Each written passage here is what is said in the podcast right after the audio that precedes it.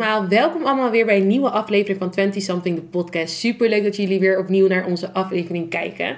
Dames, hoe gaat het met jullie? We zitten hier namelijk weer. Vertel, hoe was jullie weekend? Ja, goed. Ik ben vanmorgen teruggekomen uit Londen. Ik eh, heb daar mijn moeders 50ste verjaardag uh, gevierd. We hadden er meegenomen als surprise, zeg maar. Dus ze wist wel dat we weggingen. Maar ze wist niet waar naartoe. Pas op Schiphol, dus we hadden tegen haar gezegd dat we naar Limburg gingen. En toen zeiden oh, we gaan de trein pakken vanuit Schiphol. Dus wij dachten, oh, de trein, oké.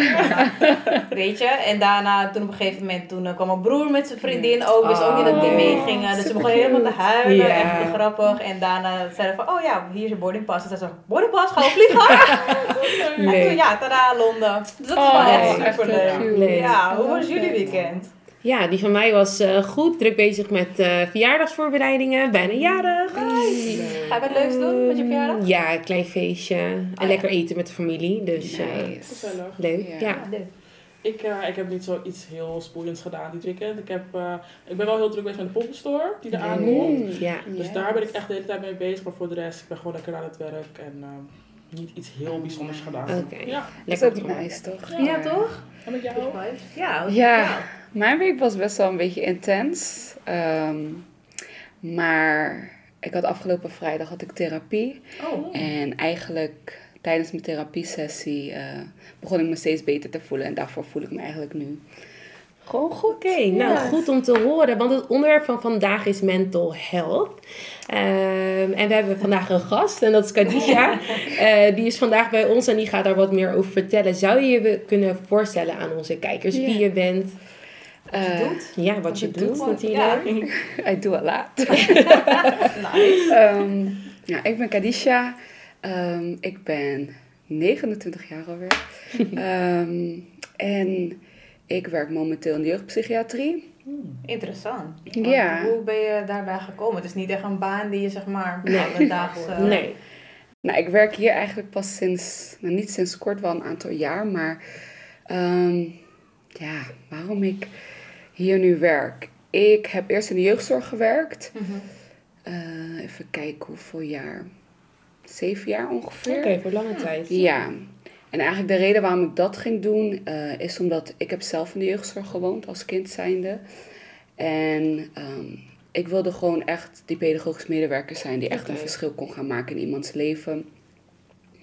En die kijkt naar de krachten van het kind, kijkt naar de krachten van de jongeren. Ja. Instead of zeg maar wat iemand niet kan. En mm.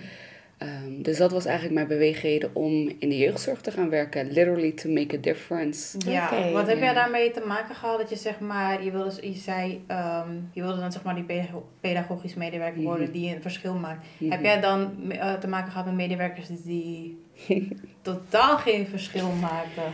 Ja, heel erg. Ja. Um, ja, om wel gelijk te zeggen, ik heb ook heel veel medewerkers gehad die wel gewoon echt mhm. een verschil hebben gemaakt voor mij. En dat is ook echt de reden waarom ik de dag van vandaag er nog ben. Mhm. Ehm, maar ik heb inderdaad, ja, ik heb 14 jaar lang in een instelling gewoond. Zo, ja. echt lang hoor. Ja. ja. En van welke leeftijd tot welke leeftijd? Vanaf uh, mijn zevende, ik was echt net een maand zeven tot en mhm. met mijn 21ste. Eigenlijk was het tot je achttiende, maar kamertraining was tot mijn 21ste. Dus dan woon je niet meer op het terrein van de instelling, maar mhm. je bent alsnog wel met anderen. Ja.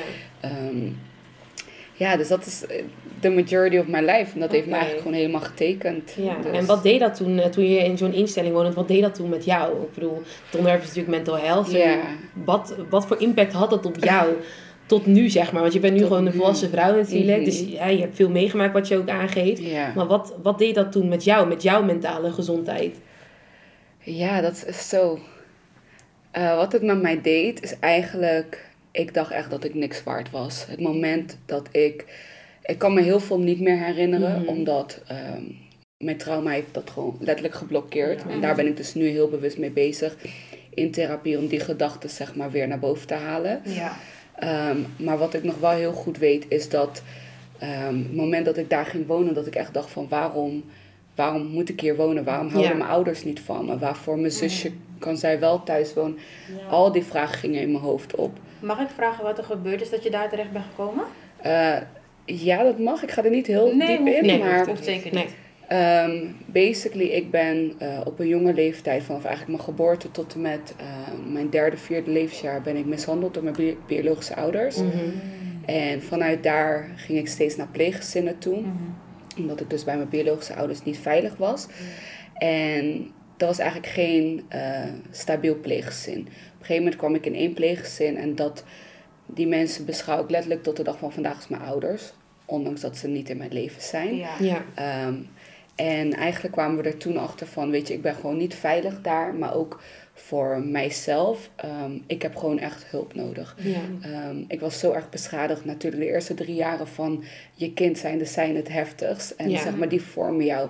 Dus als je daar al die onveilige hechting hebt, ja. dan ben je eigenlijk de lul, om het even zo te zeggen. Maar, ja. dus uh, ja. Ik wist helemaal niet dat zeg maar, de eerste drie jaren zoveel impact maakt. Omdat je altijd denkt van, de eerste drie jaar krijg je überhaupt nog een baby. je bent nog een baby. Maar dat, en uh, hebben jullie misschien uh, te maken gehad met, met, met zulke problemen? Nou, niet in zo'n mate. Um, maar ik denk dan meer aan trauma's die je hebt opgelopen vanuit zeg maar, familiebanden. Mm, ja. En die je toch onbewust wel hebben getekend. Nou, ja. Ik wil niet zeggen voor het leven, maar ja. als je er niks mee doet, mm-hmm. dan blijft het dus wel voor het leven. En het, het takes a lot, zeg maar, om te erkennen dat je daarmee dealt, weet je wel. En um, je komt er pas achter wanneer je met vrienden bent of wanneer je zeg maar, met je partner bent of wat dan ook, mm. wat je eigenlijk mist. En iemand anders moet jou gaan vertellen, luister, je gedraagt je zo. En je gaat het komt van daaruit. Want ik neem aan dat je eerlijk bent met je partner. En je, partner gaat waarschijnlijk wel uitzoeken hoe, van waar het vandaan komt. Maar jij zelf gaat dat niet doen. Nee, nee, nee. Terwijl het is niet aan je partner of aan je vrienden om het te doen. Het is maar het is zo normaal voor jou dat je er niet is, dat je niet beseft dat je daarmee dealt eigenlijk. Ja. Ja. En bij jou, uh, Ali, heb jij nog ja, ik was heel erg aan het nadenken toen we zeg maar, uh, over dit onderwerp zouden sp mm spreken. Ik had zeg maar, ik weet dat ik het ook in de podcast ooit heb aangegeven. Mm -hmm. Maar ik had ooit aangegeven dat mijn vader is dan uh, nu elf jaar geleden overleden. Mm -hmm. Zo. Maar ik ging een beetje twijfelen, want kijk, het onderwerp, het rouwen en het verwerken van een rouwproces is heel erg ja. per persoon verschillend. Klopt, ja. Dus ik dacht om het misschien iets dieper te pakken, um, voordat mijn vader was overleden, heb ik zeg maar te maken gehad met een depressie, waar ik mhm. echt op denk toen ik 11, 12 jaar was, dus ook best wel jong. Ja, maar ja zo. En uh, dat kwam eigenlijk een beetje vanuit huis uit. Ik was heel erg onzeker als kind mm. zijn. Ik weet niet mm. waar het vandaan komt, want ik was echt heel erg, ik was heel erg geliefd door mijn ouders. Mm. Maar um, het heeft zeg maar wel geleid tot het feit dat ik um, ja, mezelf zeg maar pijn ging doen. Oh, wow. Best wel, ja. Zo echt? Ja, ja, ik ging mezelf, um, ja best wel heftig, maar ik kan gelukkig nu wel makkelijk vertellen. Mhm. Ik ging mezelf dan echt like, snijden. Oh, wow, yeah. Met uh, mesjes en dat soort dingetjes. En ik denk dat voor dit, voor, de, voor dit onderwerp dat ik daar zeg, wat meer over wil praten. Want ik denk dat het vooral in de black community, Klopt. je hoort het nooit iets over. Het is heel erg taboe. Het wordt niet vaak besproken. Het wordt, het is vaak, ik denk ook, uh, vaak denken mensen dat we het alleen moeten oplossen. Ja, precies. veel jongeren denken van, oh ja, ik heb het probleem, maar iedereen lacht buiten. Iedereen is zo gelukkig. En dan kom ik straks met mijn probleem. Maar dan wordt je ook gewoon vaak gezegd vanuit ik denk voornamelijk vanuit familie, terwijl je familie eigenlijk je grootste support zou moeten zijn, vooral je moeder en je vader. En dan is het vaak van, stel je niet aan. Ja. Je weet toch? Het wordt weggewezen. Ja, en ik denk vooral onder mannen mm. eigenlijk. Klopt, Van als man zijn is het van, wat huil je? Je weet toch? Je moet sterk zijn. Ja. Je moet sterk zijn, ja. Maar wie, wie heeft bedacht dat sterk zijn niet kwetsbaar is? Mm. Begrijp wat ik bedoel? Dat is mooi. Ja, juist, juist kwetsbaar zijn maakt je fucking sterk. Dat ja, zeker. Echt. Ja. Society. Ja, Stop ja ik denk dat ook. En misschien ook een cultuurdingetje kan ook. Weet je, vaak wordt er verwacht van een man dat hij toch hè, um, alles ja, Ja, hij, hij regelt het alles. Dus als een man uh, labiel zou zijn of misschien emotioneel niet stabiel, dan ja, dat kan niet. Want wie zorgt er dan? Maar dat is het punt. kan je niet en zorgen en zeg maar labiel zijn? Want wat is labiel zijn? In, wat is degradatie zeg maar van 0 tot 10? Wanneer ben je labiel? Ja, klopt. klopt, het is voor iedereen anders. Als jij als vrouw zijn, dan zou dan je man moeten ondersteunen exactly. in momenten. Want en andersom, andersom ook. ook. Ja. Precies. Ja. 100. Maar doordat het dingen zijn die niet besproken worden. Hè? Het zijn toch dingen waarvan mannen misschien zoiets hebben, het maakt me onzeker.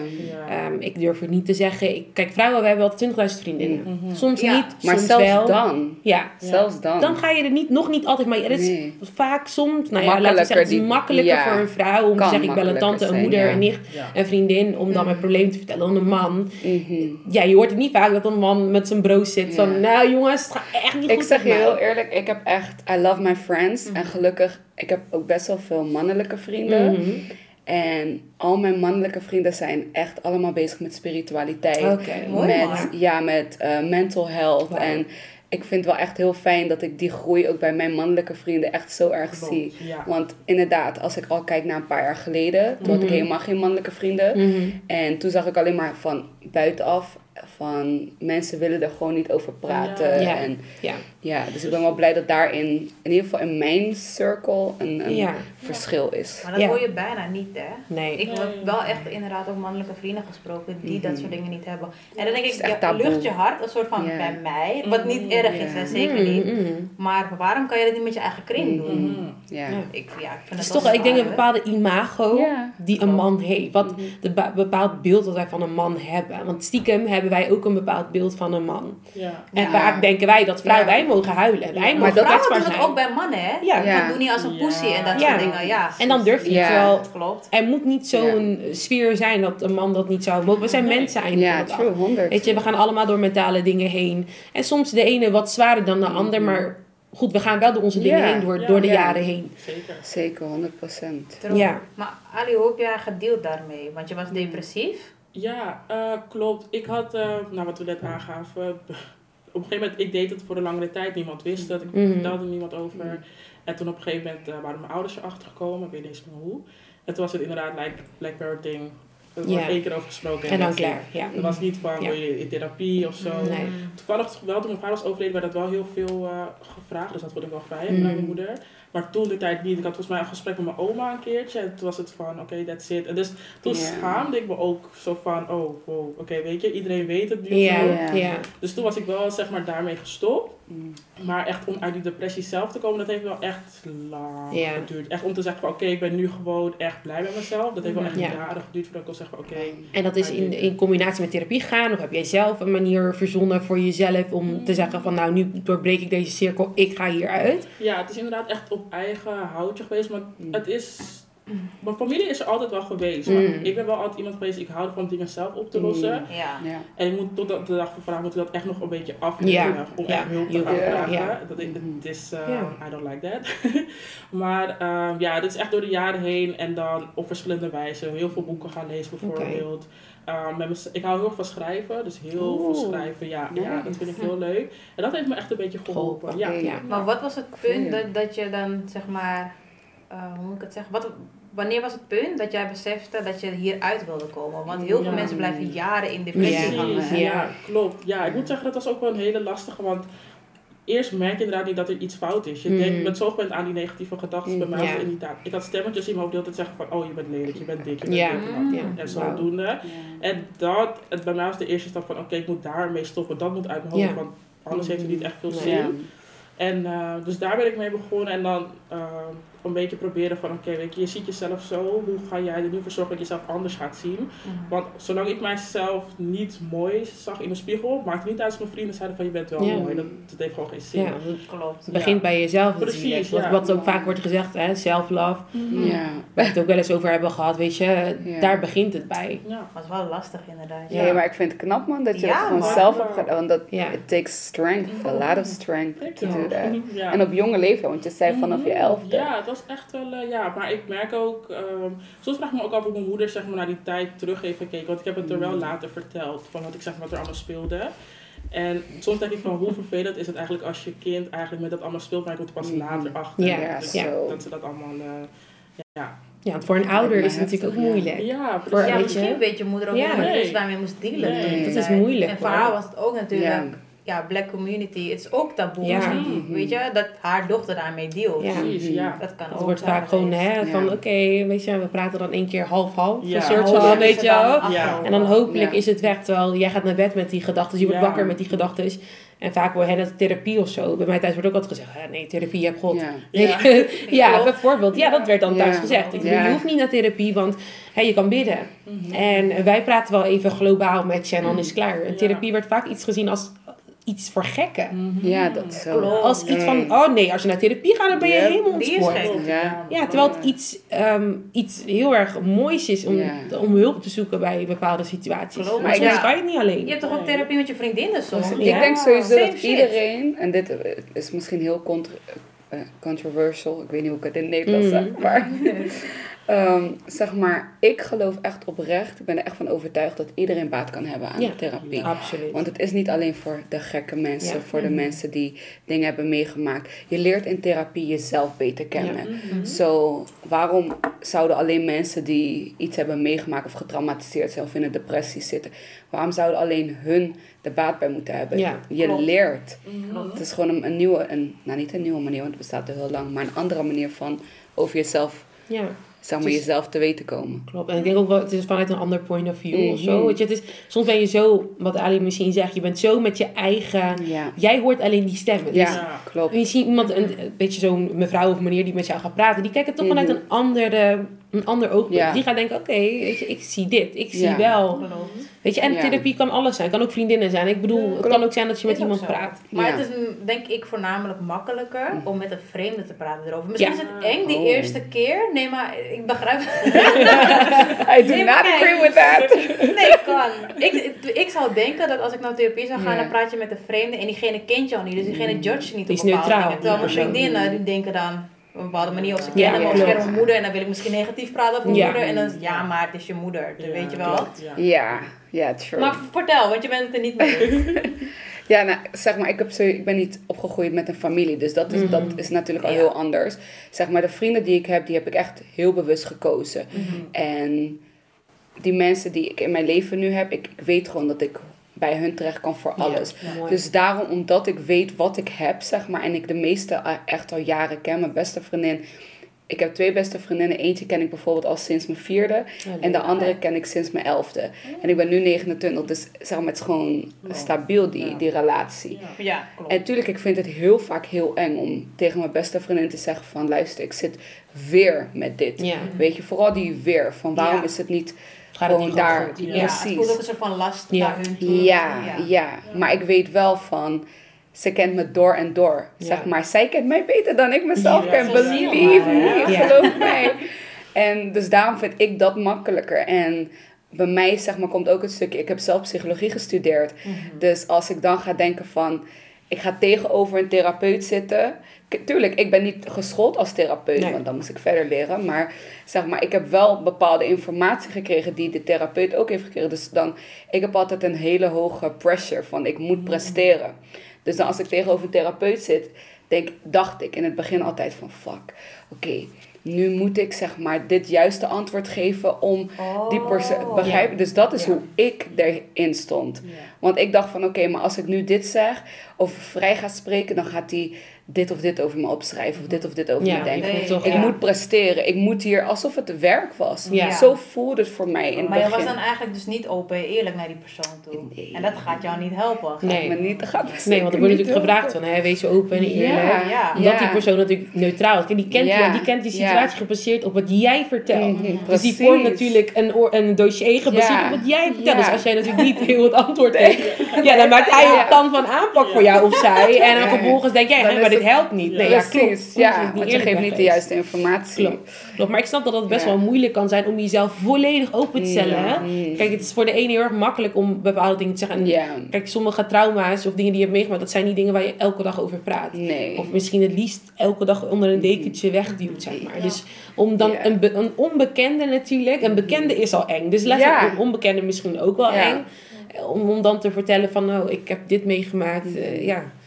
Kijk, die onbekende gaat als het goed is naar huis. En die vergeet het als, als die laat het ja, Als het goed is, laten zij het los. Ja, precies. En houden zij hun mond dicht. En dan, eh, weet je. Ja. Maar ik snap best wel dat het... Um, ja, het verschilt gewoon echt. Zouden jullie, want jullie gaan van dat je niet echt iets heel heftigs hebben meegemaakt. Zouden jullie nu openstaan voor therapie? Voor wat reden dan ook? Ja, ik denk het toch wel.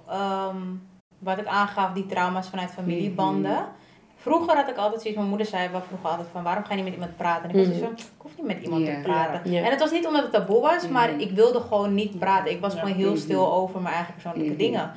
En op een gegeven moment ging ik nadenken toen ik mm, misschien een jaar of twintig was of zo. Van misschien moet ik toch met iemand gaan praten. Want ik merk dat ik bijvoorbeeld heel erg haatdragend was naar mensen toe. Oh, Weet je, de geliefde om me heen. Als iemand iets fout is, ik was er gelijk klaar mee. Weet je wel, ik kon het je niet vergeven. Nee. En toen begon ik na te denken van het kwam voort uit wat er dan gebeurd is mm. toen. Mm-hmm. En um, ja, ik denk dat ik nu ik, ik sta ervoor open, maar ik hoef het mhm. niet per se. Omdat ik nu het gevoel heb dat ik er wel genoeg over heb gesproken met mijn moeder en met mhm. bepaalde mensen om me heen. Dat ik zoiets van, misschien was dat mijn therapie sessie. Ja. Ja. Ja. Maar ik merkte bijvoorbeeld dat dit heel erg speelde als ik in een relatie zat. Weet je, mhm. kijk, om het even kort samen te vatten. Ik ben niet zo goed meer met mijn vader. En er zijn gewoon bepaalde dingen gebeurd die me hebben gevormd als vrouw zijnde. En ja, ik wil het geen daddy issues noemen, maar je merkt wel als je een man hebt dat je toch naar een soort van bepaalde liefde gaat ja, klopt. snap je? Ja, klopt. En dat merkte ik toen tijdens relaties. En ik heb nu al een paar jaar geen relatie gehad, dus ik weet niet of dat weer gaat opspelen in een nieuwe relatie. En daarom zeg ik van, ik sta er wel voor open, dat stel als ik nu een relatie krijg en ik weer met die issues te maken krijg, dan wil ik wel met iemand gaan praten. Maar dat, maar dat is wel mooi dat je dat zegt, want je bent je er heel bewust van. Ja. Ja. Zeker. That's great. Ja, ja, nou ja, voor mij geldt het weer, weet je, ik, ik ben heel goed met mijn familie, echt heel erg goed. Um, denk dat ik altijd eerst natuurlijk daar naartoe zou gaan, mhm. naar mama en papa. En mocht ik daar dan niet uitkomen, sommige dingen zijn heel erg lastig om met ze te bespreken. We hebben een hele open sfeer. Ehm, maar ik denk wel dat ik er open voor zou staan. Als ik echt, maar dan zou ik, dat zou wel echt mijn laatste optie zijn. Dus het is wel echt, we gaan alles proberen. Ja. En ja, of het moet iets zijn wat ik zo erg vind, waarvan ik gewoon waarschijnlijk niet durf om met iemand erover te mm. praten. Dan zou ik wel als eerste stap dat gaan Omdat ik het dan liever met iemand bespreek die mij niet kent, die mijn situatie kent, de mensen die ik ken en alles anoniem behandelt, zeg maar. Dan dat ik nu tegen mama of papa moet zeggen: dit en dat is bij mij gebeurd. Want dat kan natuurlijk bij hun ook weer emoties meebrengen. En dat is ook, zo. ook natuurlijk een ander beeld meebrengen. Natuurlijk. Mhm. Hoe zij naar jou, ook al zijn het je ouders, maar hoe ze toch ernaar gaan kijken. Ja. Dus het ligt echt per situatie aan hoe ik ermee om zou gaan. Of ik dan echt zo'n keuze zou maken. Precies. Maar wat heeft die situatie, want ja, wat heeft die situatie met jou gedaan verder? Want ik kan me voorstellen dat je heel veel hebt meegemaakt en dat het toch een bepaalde invloed achterlaat. Klopt. Ehm, ja, eigenlijk door wat ik allemaal heb meegemaakt, onder andere de mishandeling en de uh, verlating. Ehm, en dan natuurlijk heel veel trauma wat ik in het kinderthuis heb opgedaan. Um, daardoor is, ja, wat eigenlijk is ontstaan is dat ik een minderwaardigheidscomplex uh, heb opgebouwd. En wat het basically inhoudt, is dat ik mezelf helemaal niet waardig voel. Okay. Um, ik geloof niet dat, of geloofde, laat me dat zo zeggen. Het is wel in het verleden. Mooie verbetering. Ja, I'm trying. um, maar ik geloofde niet dat ik het waard was om te leven überhaupt. Um, ik heb ook suïcide uh, pogingen meerdere keren gedaan. Uh, als kind zijnde tot en met ongeveer mijn 18e, 19e zo. En ik geloof niet, geloofde niet dat ik het waard was om liefde te hebben. Want hè, iedereen die ik had, mhm. die heeft me in de steek gelaten. Die is er niet voor mij. Dus dat is het enige wat ik ken. Als je bent opgegroeid met veel liefde, dan voel je van, oh, ik verdien liefde. Ik, maar ik heb precies, like, literally the opposite of that. En ja, dus dat is, dus het minderwaardigheidscomplex is gewoon echt van ja, ik, voel me, ik voelde me gewoon niet waardig genoeg. Ik zeg voelde, want ik voelde dat. Op dit moment ben ik heel bewust sinds een jaartje bezig met mijn healing. Mhm. Eh, zit ik dus sinds een jaar pas voor het eerst in therapie. Omdat ik was daarvoor, ik was er gewoon niet mente, uh, mentally klaar voor. Ja. En dus nu, ik, ik heb nog steeds officieel de benaming uh, zeg maar, hoe zeg je dat? Een minderwaardigheidscomplex. Mhm. Ehm, en dat zal voor altijd zo blijven. Maar het is niet dat ik me zo nog voel. Mhm. Zeg maar, ik voel me op momenten zo. Ja. Maar als ik dan feitelijk kijk van oké, mijn vriendengroep, die heb ik, zeg maar, dat is eigenlijk alles wat ik heb.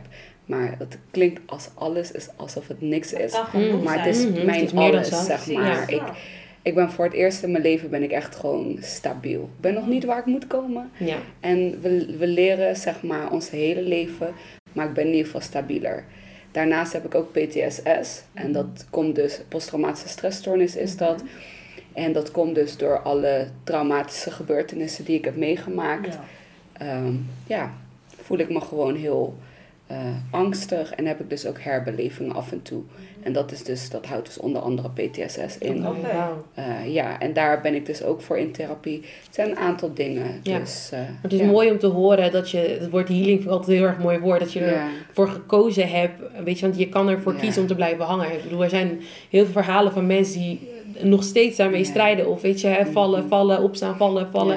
Maar dat je ervoor kiest om dan echt te zeggen, en nu is het klaar. Ja, ja, dat was zeg maar. Ik heb ik vind niet dat ik er bewust voor heb gekozen, maar mijn mhm. vriendinnen zeggen dat ik die credit wel moet pakken. So mm -hmm. I'm take that credit. Ja, gelijk, groot gelijk. Ja, maar absoluut. maar het voelt niet zo aan. Het mhm. voelde voor mij, ik geloof in God. En ik had altijd heel erg een tegenstrijd in mijn hoofd. Aan de ene kant had ik zoiets van, waarom gebeurt het bij mij? Heel erg die victim position. En aan de andere kant dacht ik van, maar God doet dit met een reden, zeg maar. Ja. En op een gegeven moment dacht ik van oké, maar als ik zoveel van God hou, waarvoor blijf ik dan die negativiteit me vasthouden aan, je toch, Remy alleen op de wereld, zeg maar. Je toch van, ik ben, het, is het ergste wat, wat er is gebeurd in de wereld, like, it's not. Like, Het is erg wat er is gebeurd, zeker, zeker. zeker. Um, maar het is, het kan, hmm, dat ga ik voorzichtig zeggen, het kan altijd erg, want het kan ook, maar het moet er, zeg maar hoe zeg je dat? Ik moet het ook niet wegschuiven wat er met mij is gebeurd. Zeker niet. Dus that I'm not doing that. Maar het is wel, ik was toen echt gewoon echt in een negatieve mindset. En alles wat er gebeurde, ik kon gewoon niet mijn, mijn krachten, zeg maar, kon ik gewoon niet benoemen. De dingen die ik van God had gekregen, mm. de blessings kon ik niet benoemen.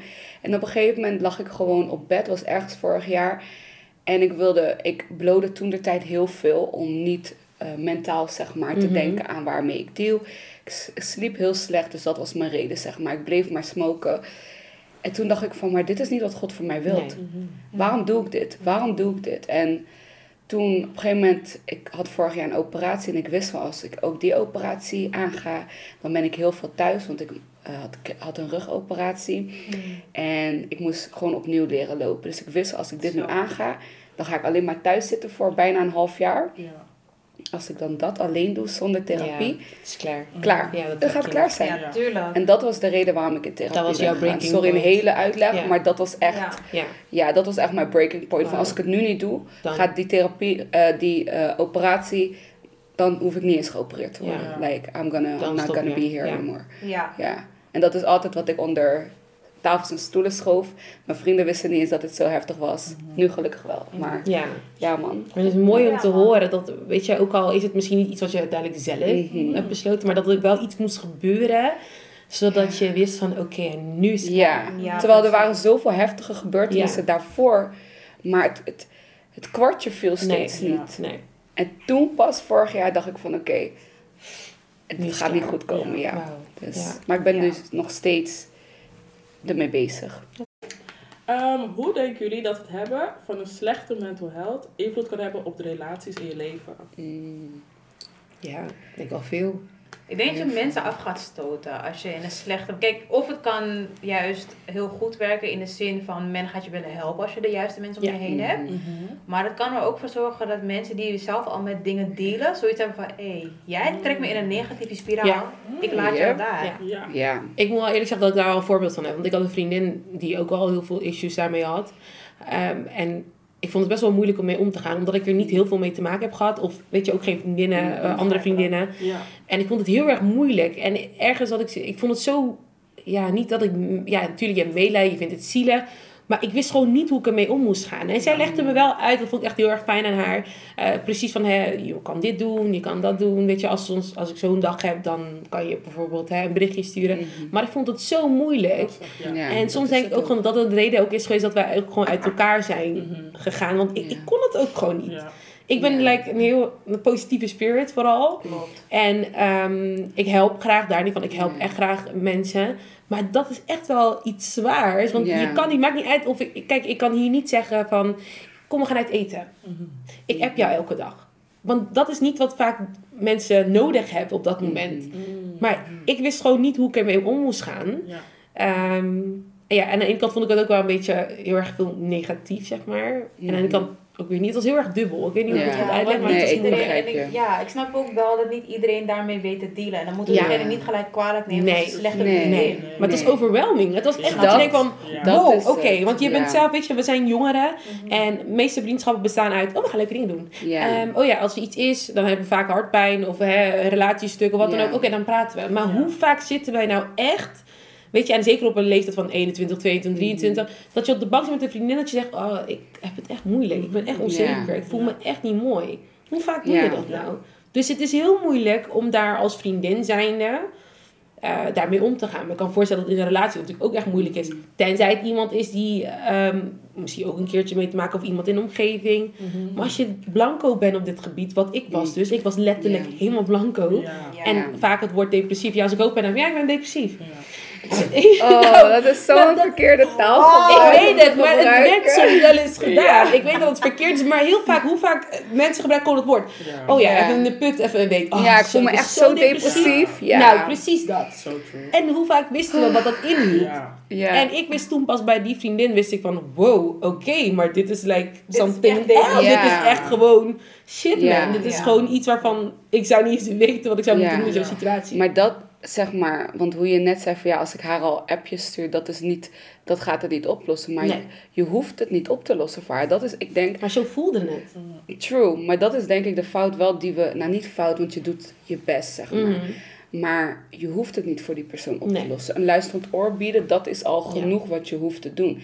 En je voelt je dan misschien, want jij staat nu in een hele andere positie mhm. als dan dat ja, ik sta natuurlijk. Maar ik denk dat je misschien als vriendin op dat moment heel erg uh, moedeloos voelt. Van oké, maar ik kan echt niks doen.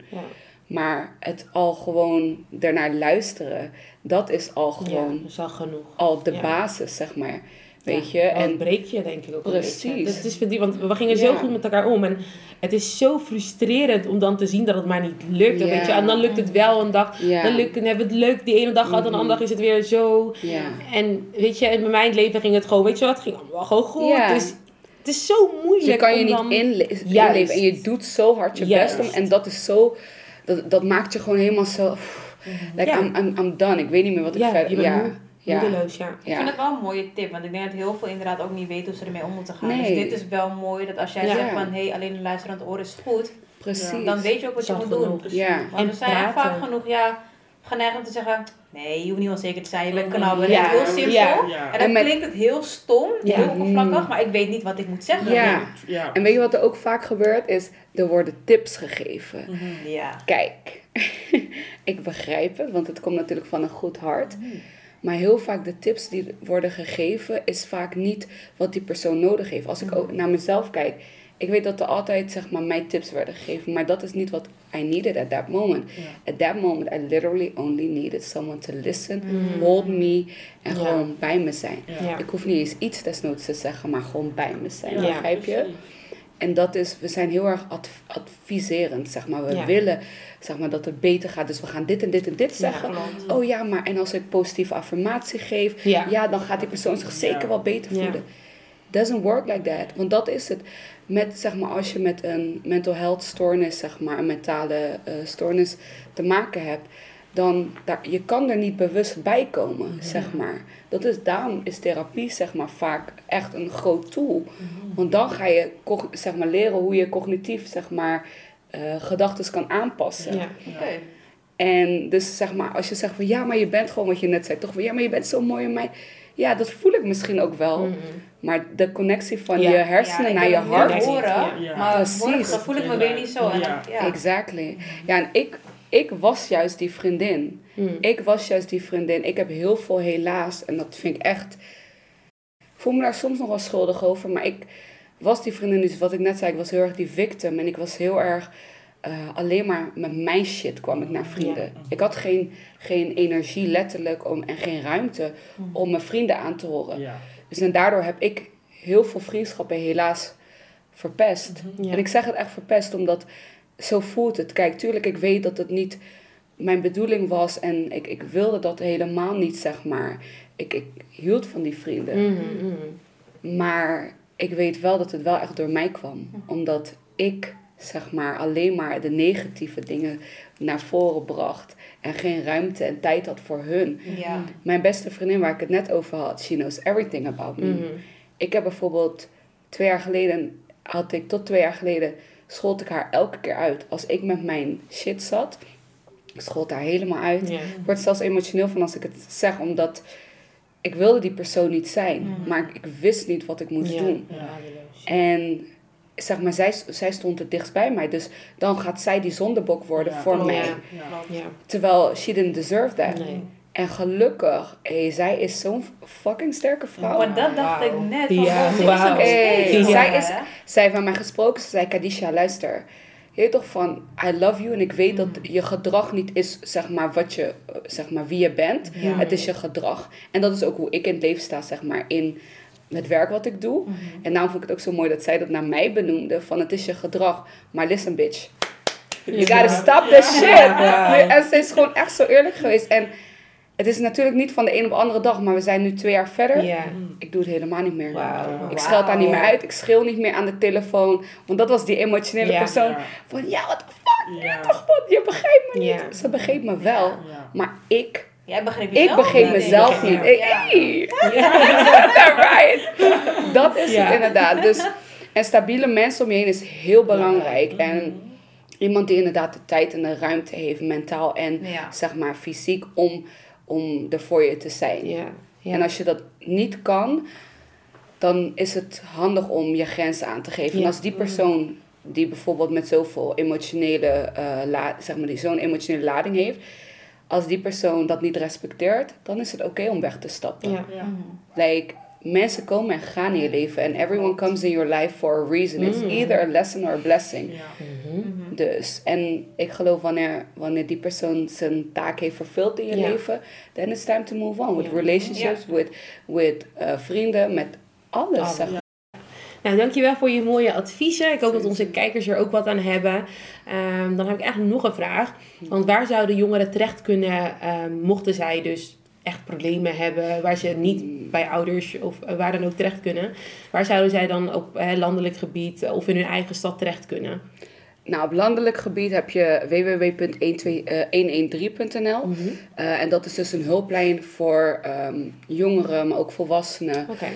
Um, ja, dus als je aan su uh, suïcide denkt uh, of er gewoon echt helemaal doorheen zit, kan je daar anoniem naar bellen. Dus dat is wel heel fijn. En als je niet wilt bellen, zijn er websites? Ja, dan kan je ook uh, naar eenzaamjongeren.nl. Mocht je bijvoorbeeld ergens mee zitten, uh, dus niet zozeer zelfmoordpleging, maar heb je gewoon behoefte om met iemand te praten, vooral deze tijd, corona-situatie, mm. kan je ook daar naartoe gaan. We zullen het ook in de beschrijving zetten, zodat jullie er uh, makkelijk naartoe kunnen. Ja, en jullie zijn altijd welkom bij ons of bij Kadisha. We zullen haar Instagram ook even benoemen. Ja, mijn Instagram is echt speciaal uh, voor uh, mental health problematiek, voor um, body positivity. Dat zijn echt de dingen waarover ik spreek op mijn Instagram. So always shoot me a message when you want to. Yes. yes. yes nou. En uh, bij ons dan hè, ja. kan je altijd een DM sturen. Maakt niet uit welk onderwerp bij de week. Ja. Voel je vrij om ons, ons, ons gewoon een DM te sturen. Ja. kom niet met rare dingen hoor.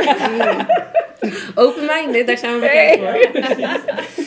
Ja. Nou, ehm, ik wil jullie bedanken meiden. Dat ja, vooral Kadisha om je verhaal te vertellen. Ja. Zo open en eerlijk. Ali ook natuurlijk. Ja. ja. Dat is echt een uh, mooi onderwerp eigenlijk. Ik ben echt heel dankbaar dat ik hier met jullie mag zijn. Ik had het jullie al eerder gezegd natuurlijk, maar oprecht gewoon. En wat jullie doen, zeg maar, dat jullie dit bespreekbaar maken, vind ik ook gewoon echt heel mooi. So thank y'all for that. Graag gedaan. Graag gedaan. Vergeet niet te liken, subscriben, volg ons op Insta, delen, duimpje omhoog vooral. en hopelijk tot de volgende keer weer. Oké, okay, doei. doei.